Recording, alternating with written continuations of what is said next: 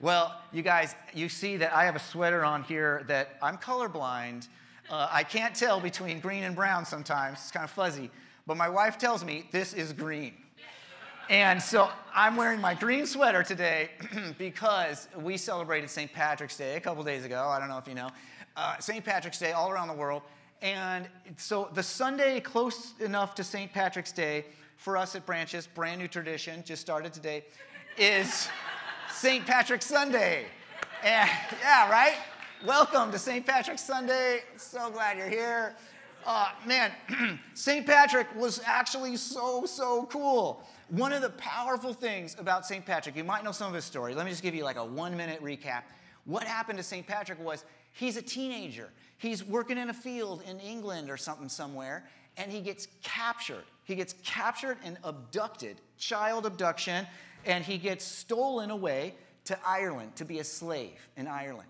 And so he's there, he's a prisoner in Ireland as a, as a young person, formative years. He's working as a slave about seven years or so. And all of a sudden, God provides this escape plan for him. Some boat comes in the middle of the night. He's able to run out, get on a boat, and get back to England. He escapes his captors. He's back to England. Everyone's happy to see him. He's glad to be back. He's grateful to not be in captivity as a slave anymore.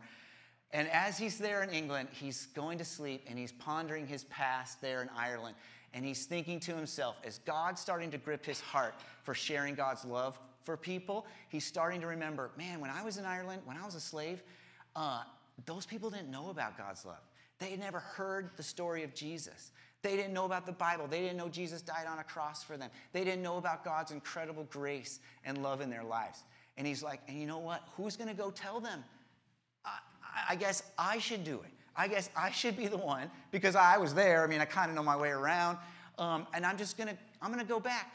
I'm going to voluntarily go back to my captors and be like, hey guys, I'm back now. Um, I escaped illegally from you. Remember that? Um, and I know you're really mad about that, but here I am, and I want to tell you about God's love. I'm going to tell you about Jesus and what he did for you. Miraculously, he's not murdered on first sight. Miraculously, he's not recaptured on first sight. Somehow, God accompanies him in these supernatural ways to walk freely around the island of Ireland that, where he was a captive, captured slave and, and tell people about Jesus. And God starts meeting him in these miraculous ways, and people start realizing he's telling the truth that this Jesus, that this grace of God is real. And people start putting their trust in Jesus all over the place. The whole island is changed and transformed, and he becomes the patron saint of the most loved guy of Ireland um, because he shares God's love with people that have never heard it before. He took great risk, great personal sacrifice to do this.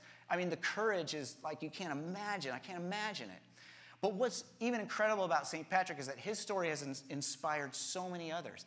Today, there are hundreds of people, missionaries, who sacrifice so much to go out and share God's love to people who've never heard it before, who risk great, incredible personal security and safety, and they go and they share God's love to people in the most remote places. We call them unreached people groups all around the world who've never heard about Jesus, who never heard the Bible, never heard about the cross, about Easter, about resurrection, about the hope that this invitation stirs up for us an invitation with God because of his love. So, uh, one thing about St. Patrick's Sunday here at Branches is we remember people who are serving around the world in, in, in honor of St. Patrick, who are taking that, that mantle, that vision to share God's love to places that have never heard it before. And so we want to pray for those people around the world today. We want to imagine them. We want to um, lift them up to God, that God would protect them, keep them safe, that their message would be effective, and that, that, that people who've never heard about God's love would open their hearts to God's love and respond and get to experience it. But more than just imagining a person, you know, thinking of who, who could that look, what would that look like? We have a very special guest with us a, a, a, lady who, her and her husband decided years ago to do that very thing, to go to the most remotest place to share God's love with people that have never heard it, to risk it all for God. And so I'm so excited uh, to welcome, uh, but, but we have a video first. And it's, it's a, a little video that's going to set this story up. Okay, can we, can we show our video and see if it works? Here we go.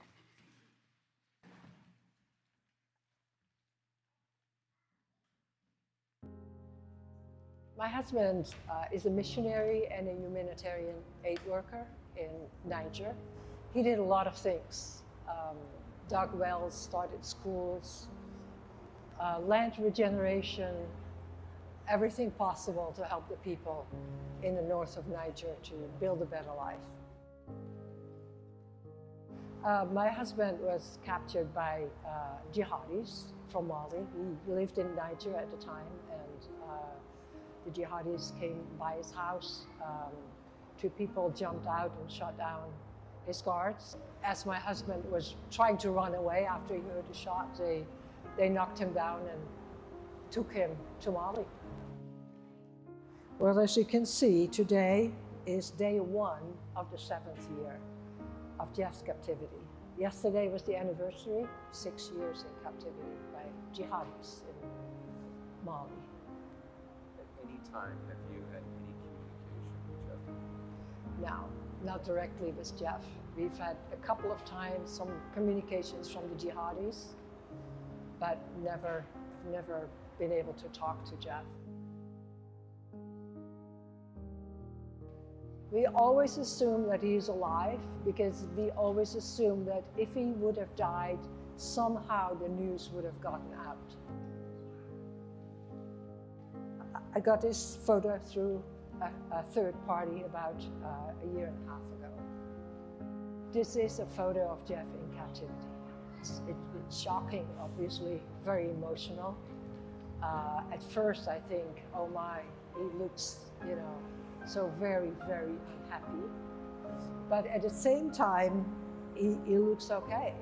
I mean, he looks healthy. He doesn't look emaciated, so obviously he's been fed and taken care of. So that is hopeful. I know that he's not suffering physically, but you can tell that he's suffering, you know, emotionally and spiritually very, very much.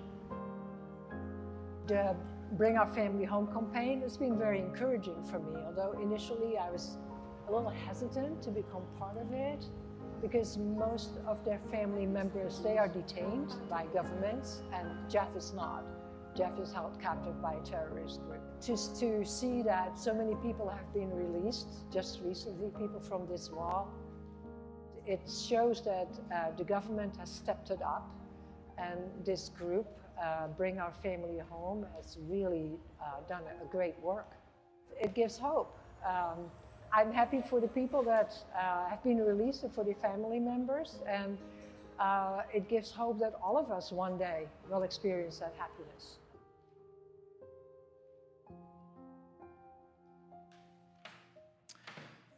Well, it is a huge honor and privilege to pray for and support and encourage Else Woodke, and she's here with us to share a bit, just some background, some, some of her heart. And so let's welcome Else. Could we, could we do that? Where where is she?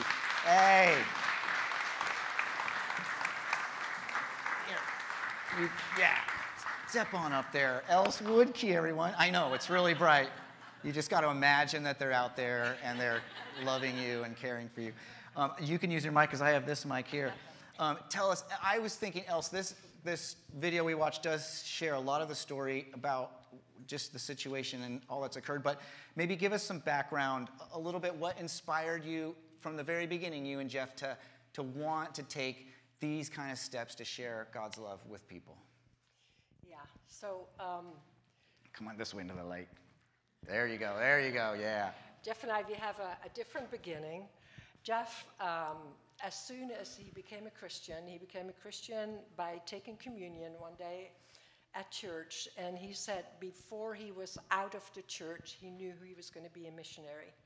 So he was like, like Paul, conversion missionary. He had his call in his life, and he set the course to, to, uh, to become that. Um, for me, it, it was a little different. Um, when I met Jeff, I was uh, working in kind of a halfway, ha- halfway house with YWAM in Amsterdam. And I met Jeff, and I thought, wow, he shared his vision. And, and I thought, wow, that's really cool. I'm going to pray for this guy. And um, so then, you know, through that, we started corresponding, and Jeff came back and he said, I, I, feel that God has a life for us together, but you cannot come on my call. You need your own call. So, mm. so I prayed, and the Lord gave me a word. And it, it's in Second Corinthians 8, and it says, uh, Paul talks about Titus.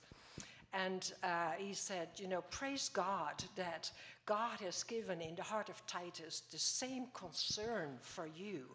And even more, from his own desire, he's, he wants to come to you and he's excited about it. And that's the word the Lord gave me. And, and it wasn't like, oh, you know, um, I am so burdened for these people. Mm. It was like the Lord said, it's okay it's okay. You know, this is, it's good enough. You know, a second-hand call is good enough. Mm, nice. Yeah. So, uh, yeah, so mm. that's how we ended up wow. in Niger. Yeah.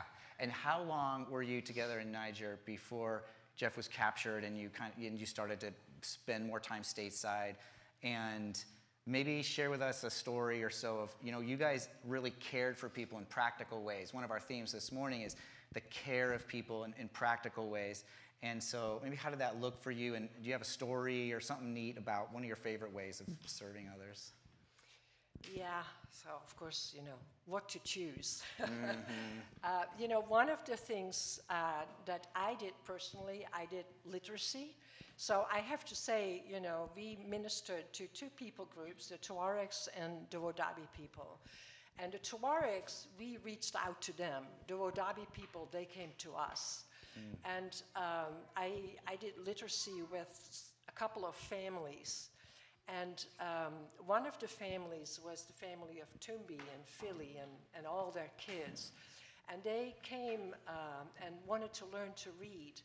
And it, it was uh, an opening for them into the larger world. And I can really see that God opened their hearts through that to want to learn other things.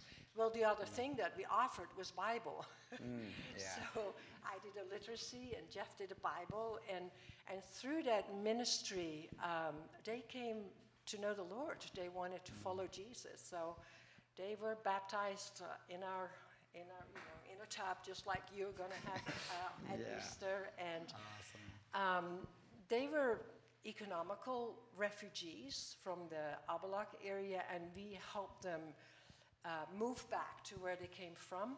And mm. we, we set them up with cows and build a well, and um, and they became like the start, really, of a movement of God. Mm. They started ministering to their people, and that movement is still going. So yeah, that's so that's cool. So cool. I wonder, you know, as we hear about just capture and captivity and just the difficulty of that, and I mean, so many of us, we can't imagine that kind of grief, that kind of loss, that kind of uncertainty with God and the world. And um, can you speak to a little bit about how you've been able to process that with God? I mean, what's that like for you, and um, how are you doing? I'm actually doing really good. Um, I never believed that Jeff was kidnapped by God. Right. so I never see this as God's great plan for our lives. Yeah. This was an evil that was perpetrated on Jeff and on our family. So that has helped me to always stay in faith. Mm. So that's the story in short. Yeah, that's yeah, amazing we want to we want to pray for you. We know that there's ongoing work that you're doing, of course, still to bring Jeff home. There's so many organizations working together on this, and and you continue to share God's love, share the story of reaching others, even in the midst of this difficulty. How can we be praying for you as a community? How can we be helpful, supportive to you? Yeah, I, as you saw, you know, this video, I speak with a lot of people. Like last week, I had a 45 minute Zoom call with our Secretary of State. Mm. And, you know, I, I speak with all these people, and I need to, um, I need to know what I'm saying. I need wisdom. Mm. So that's one of the things I need wisdom. So for me, for wisdom, and also for moral courage because it's easy to want to do whatever to get Jeff free. And, and when I first started out on this journey, I, I did, you know, when the, when the, the demand for a ransom came, I, I really felt like this is okay. You know, I can do this. You know, God is okay with it. And I, I still feel that God was okay with it. And it was permissible, but it was not the best. Mm-hmm. And so later on in the journey, I started to realize that I have to seek the kingdom of God first. I always have to place God and his kingdom over Jeff. And mm. that is a struggle because, you know, different things seem okay perhaps to the government or seem okay to people that are helping me, mm. but they are not God's highest goal. So moral courage is, is what I need really to make the right decisions. Okay. Yeah, we will definitely be praying for you. And we have some cards you can take. I think Heidi was working on them, and there's a lot going on this morning, but I think they're available in the back. These with Jeff's picture, some prayer points you can take with you, continue to pray for them. I want to ask Steve Taylor, one of our leaders, to come and pray. Steve and his wife Lori helped in the work in Niger and, and Yeah. knew Steve and knew you and Jeff for many years. And so I thought it'd be neat for, for Steve to come and pray for you um, as we all kind of join together and, and pray for Else. Can I share something else? Yes, Just please. like a word for your church. yes, please. It, it, it's not a word. It's just I want. I shared a little bit how Toombi came to us, and I, I just want you as a new church, you know, to hear how that came about. And, and Steve was part of that. Hmm. You know, it's it's kind of based on on Acts 13, I think, where the church in Antioch, they were praying and ministering to the Lord together and, and fasting. And it was at that moment that God spoke to the church Separate me now, uh, Paul and Barnabas, for the work that I have called them to. Now, Paul and Barnabas already had the call, but that was the moment where the call came to the church. And I just want to encourage you as a church, you know, to, to accept the call together because that's, mm. you know, what AFBC did. They came together as a whole church and they prayed together and they fasted together and they said, Lord, where should we go? Mm. So it was not an individual that said, Where should I go? It was the church that said, Where should we go? And, and God answered. And he said, I want you as a church to go to the Wodaabe people. And you know, the Wodaabe people, they lived where we had already worked for like 11 years. They never mm. came to us. The moment that the church decided that, mm. we came back and the Wodaabe people started knocking on our door. Mm. We didn't have to look for them. And I just want to share how powerful it is Yeah. when you as a church come together and all together pray, Lord, we as a church, where do you want us to go? I love it. Yeah. So good. Thank you, Else. All right. Steve, would you lead us in a moment of prayer here? Hallelujah, God. It is a it is a great honor, really. I shouldn't be the one crying up here, but uh,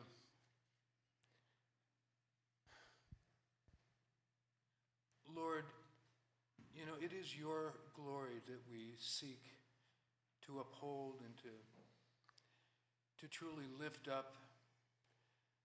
It is your glory that we so desire to see established in the lost and unreached peoples. Your glory within our, our own lives and within the church and and being so attached, God, to to Else and Jeff and their family uh, makes it very personal, but her heart is, we all hear, is, is really for you, God, to be glorified. And, and so that's our desire as well. I do pray specifically for that moral strength and courage. I pray for wisdom and knowledge for Else and, and for us, God, as we seek to live a life that, that truly represents you in a reasonable and a powerful way. God, we thank you for Patrick, who uh, is an example for us to, to reach a whole nation. And God, as I, I just think back of a, a time in the bush in Niger and laying out in the sand, and, and it's night, has fallen, and Jeff is over with the leaders of the, the tribe, the, the clan, and they're talking. I have no idea what they're saying, except every once in a while, Jesus, Jesus, the name of Jesus is being talked about, brought up. And I realized that this, under the stars, this is, this is the church. This is the, the new church that is being born right here in the desert, in the Sahel desert. And, and it was so overwhelming at the time. And now, so many years later, in Jeff's absence, in our daily prayers for him, for his care and his provisions, the church is there. It's, it's happening. It's, it's self perpetuating. It's, it's being led and driven and, and grown by, by their own tribesmen, by their own clansmen. It's, it's overwhelming, God, to see it in that perspective. And, and yet here we are with a great need, a very personal need that we want to lift up to you, and we do regularly, God. But we have faith. It's, this is not a, a prayer of desperation, of failure. It's faith that, God, in your patience, you are going to work, and through that, you're working in our lives, you're working in the lives of so many thousands throughout the world.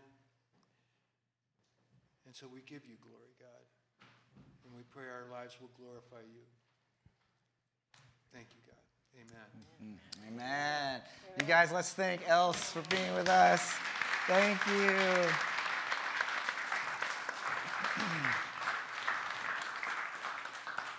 Yeah, such a powerful example of, of stepping out in courage. And we talking about these, these high five, these top values of, of a new church that we see Jesus model and we want to follow after. And, and today that theme is the care of Jesus. Jesus cared for people. He had empathy and compassion for people. And there's so many stories about Jesus where it says, and then he had compassion for them, you know, where he really cared. And he cared for everybody. Nobody was beyond his care or excluded from his care. And we want to be a church just like that, that cares for people and has compassion and empathy, and even willing to take some risks to step out and say, how can we really help and make a difference? And I want to look at one quick story of Jesus, one example, one of my favorite examples of the way Jesus cared for others. And it's in Matthew. We've been looking at Matthew and these examples of Jesus through Matthew.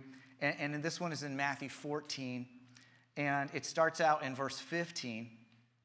As soon as Jesus heard the news, he left in a boat to a remote area to be alone. Now, the news that Jesus just heard was that one of his great friends, his companions, his partners, John the Baptist, who we've talked about already, was beheaded. John the Baptist is murdered. Jesus hears this news and he's grieving. Jesus is sad. And he leaves in a boat to a remote area to be alone. You know, have you ever felt that? When things are like just falling apart around you or you're, you're, you're carrying this grief, you just want to be alone. And, and there's, that's what Jesus did. But it says the crowds heard where he was headed and followed on foot from many towns. And, and Jesus saw the huge crowd as he stepped from the boat, and he had compassion on them, and he healed their sick.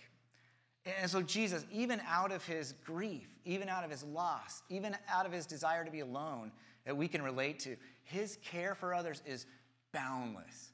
Like, it's just limitless. You know, he, he cares for people, and there's thousands coming to, to follow him, and he doesn't turn them away and say, Ah, oh, you guys, I'm just going through a really hard time right now. You know, I'm going to need some time. No, he just, he turns and he, he cares for them. He loves on them. He heals their sick. And, and this happens all day long, all, all the way till evening. So verse 15 says, In the evening, the disciples who were with him, they came to Jesus and they said, you know, this is a remote place and it's already getting late. Send the crowds away so they can go to the villages and buy food for themselves. It's getting so late, the day is going so long. These people didn't bring food with them, they were just following Jesus. They're desperate to be with Jesus and get his healing. And so they don't have food and they're hungry. You know, and once again, Jesus, I mean, he could be like, you know, eat later, you know, you don't need food and, and uh, don't worry about it, you know, but, but then here's, here's what happens. Um, Jesus says, well, that isn't necessary to go to these towns. In, in, fact, some scholars say most of the villages would have kind of been closing down by then. Kitchens would have been closing, people would be going to bed. It's not like they maybe even had a chance of getting a lot of food at that time. But Jesus says it's not necessary. Jesus says, you feed them, right? And the disciples they're like, well, but we only have five loaves of bread and two fish. Okay, so they're like, how are we to do this? How are we to do this?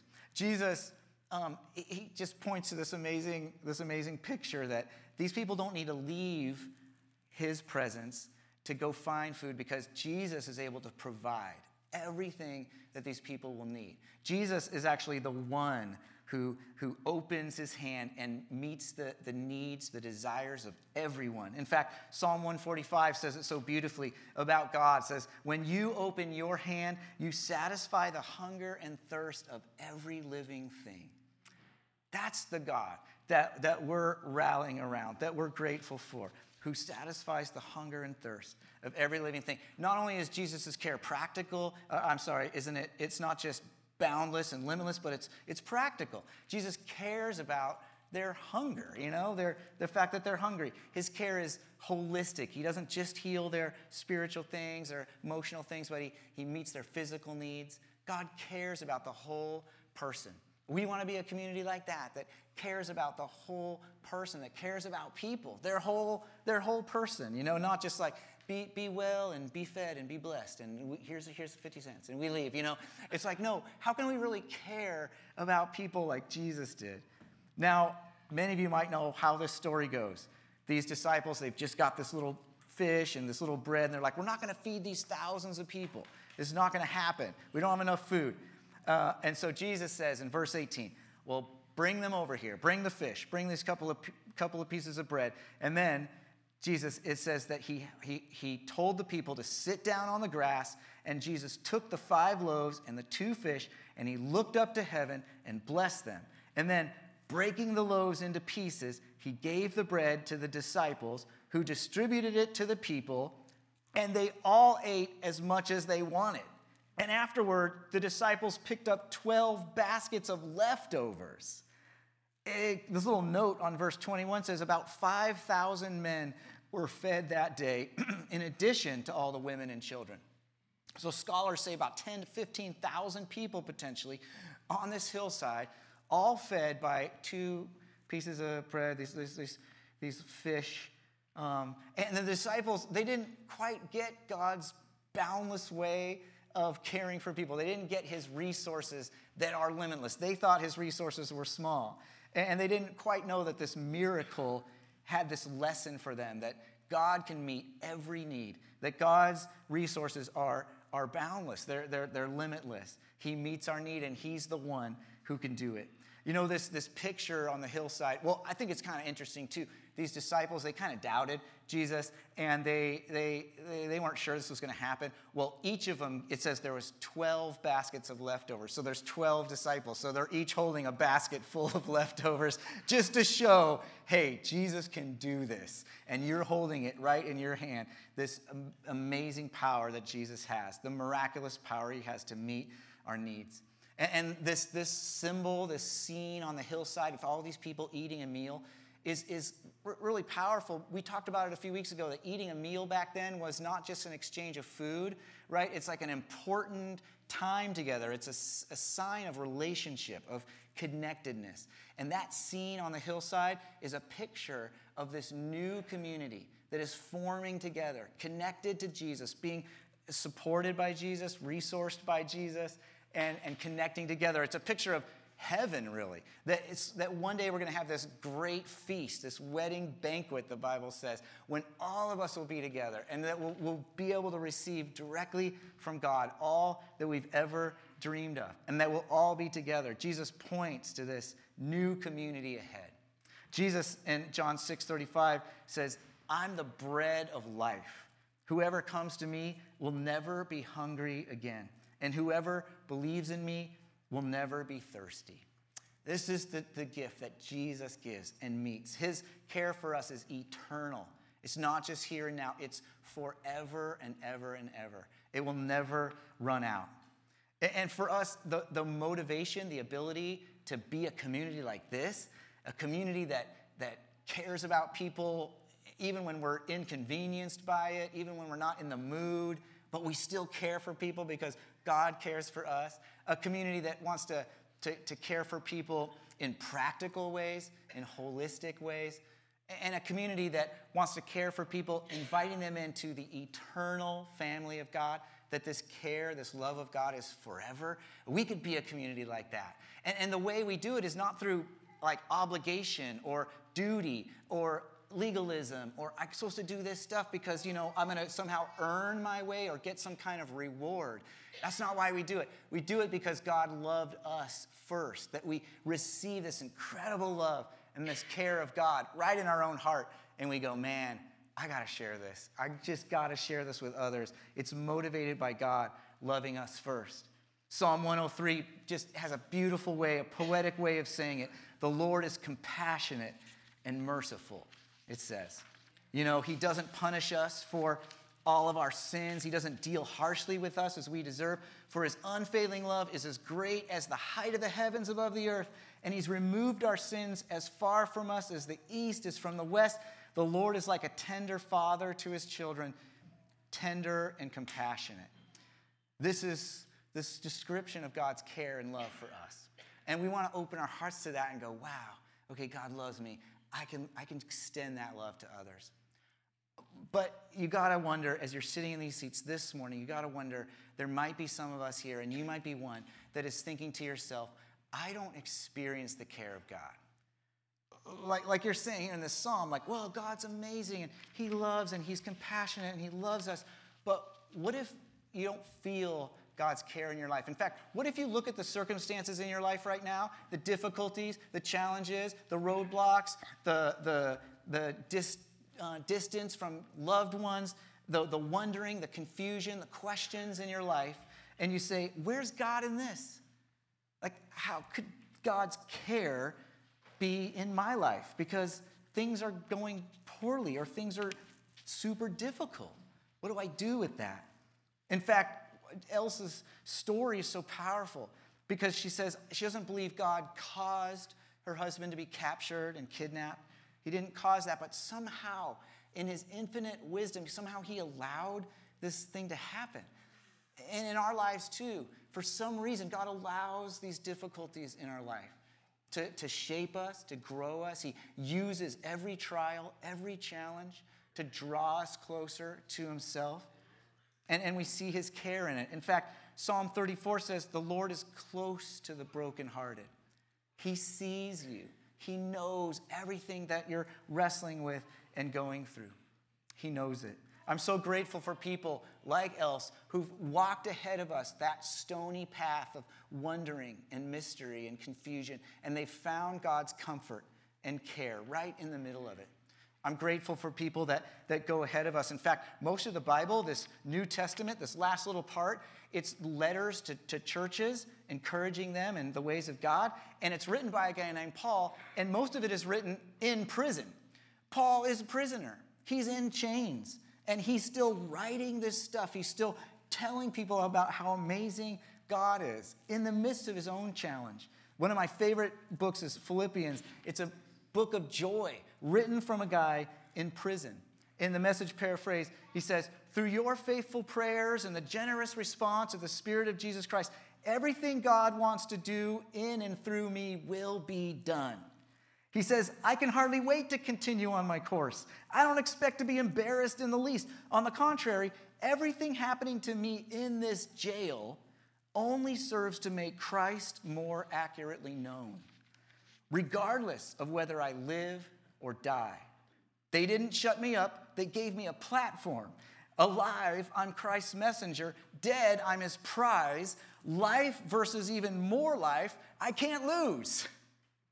This is Paul, just like all exuberant and filled with faith, that, that painting this picture for us that when our lives are challenging, when we're faced with confusion and questions, That when we, we realize God cares for us no matter what, He leads us through challenges, but He cares for us in the midst of it, we can't lose.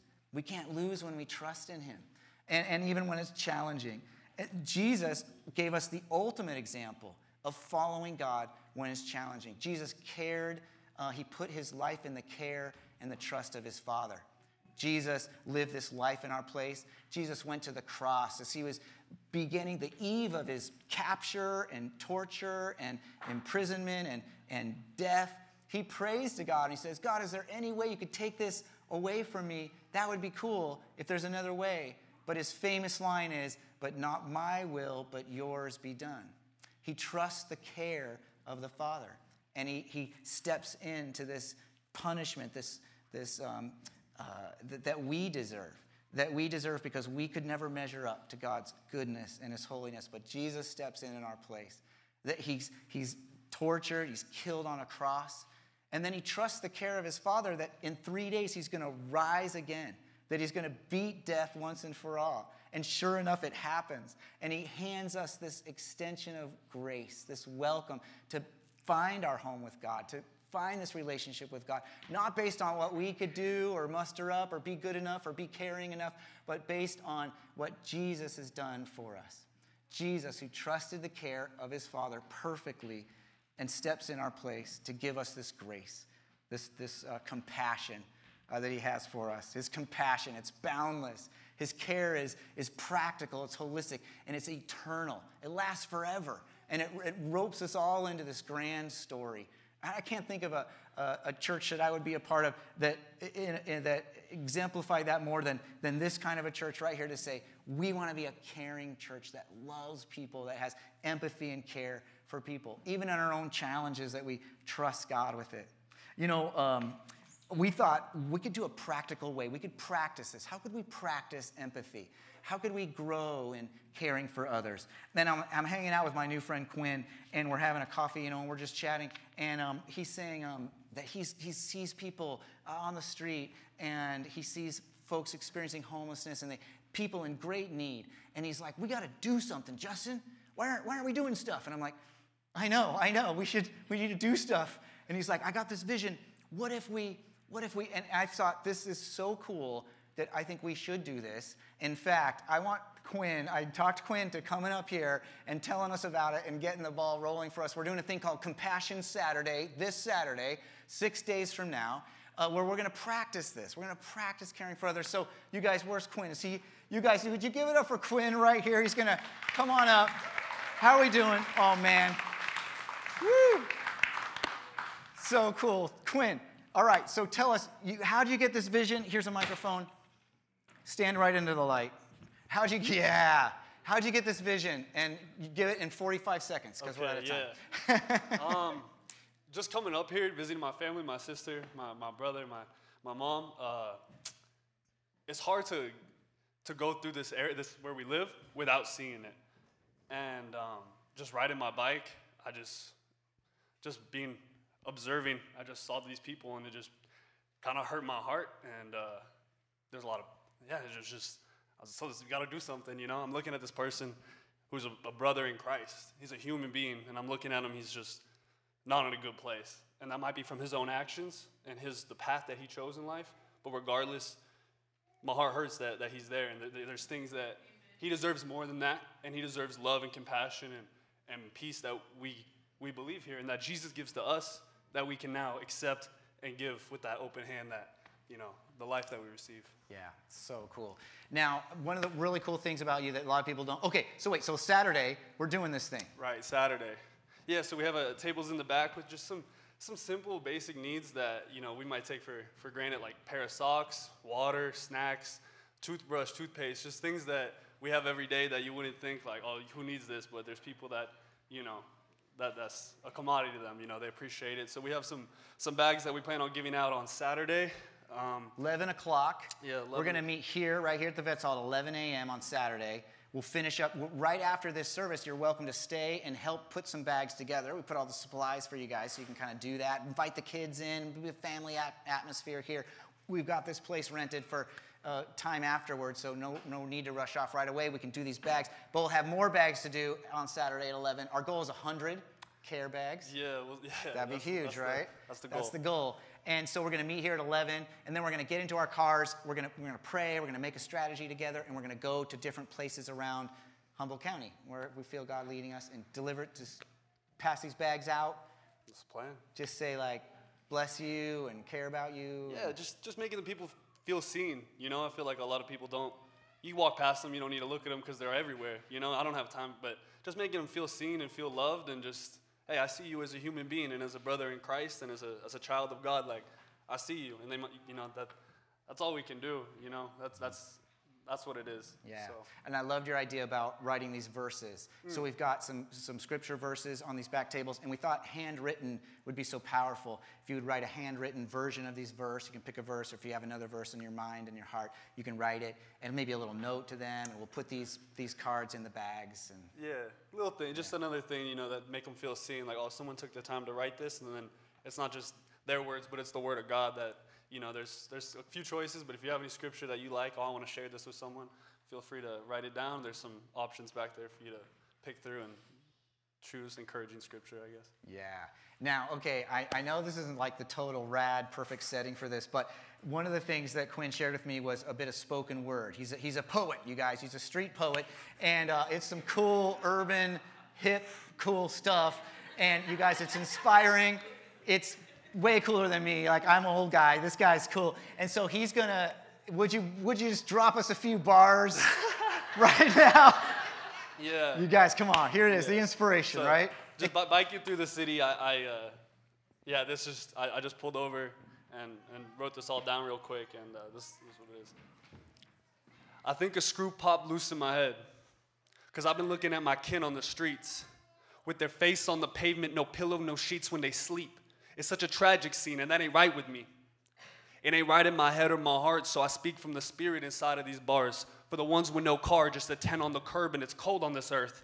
I bike through the city and observe all the hurt, but I trust in the truth that the last will be first.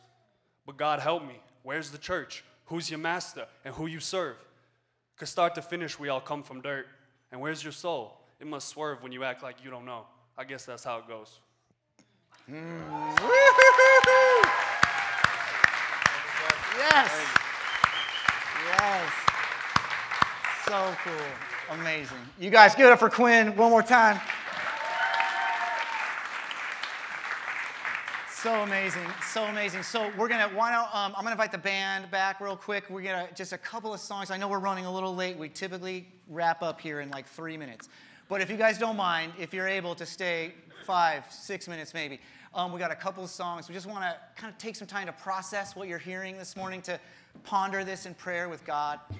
Um, we want to invite you to maybe you want to even head back to a table. You might want to start writing some scripture words on these cards. You may want to pray with someone. Heidi and Else and, and others are going to, Steve, they're, they're going to be available in the back as well. Maybe you are holding a difficult situation right now in your life that you're like, God, I need to feel your care and your comfort in my life. So we want to invite you to go and even pop out of your seat and, and go just pray with someone. We want to make that available to you as well. In fact, I want to just invite you to stand right where you are, if you would, as we just kind of respond to God, as we open our heart to Him, see what He would speak to us uh, this morning.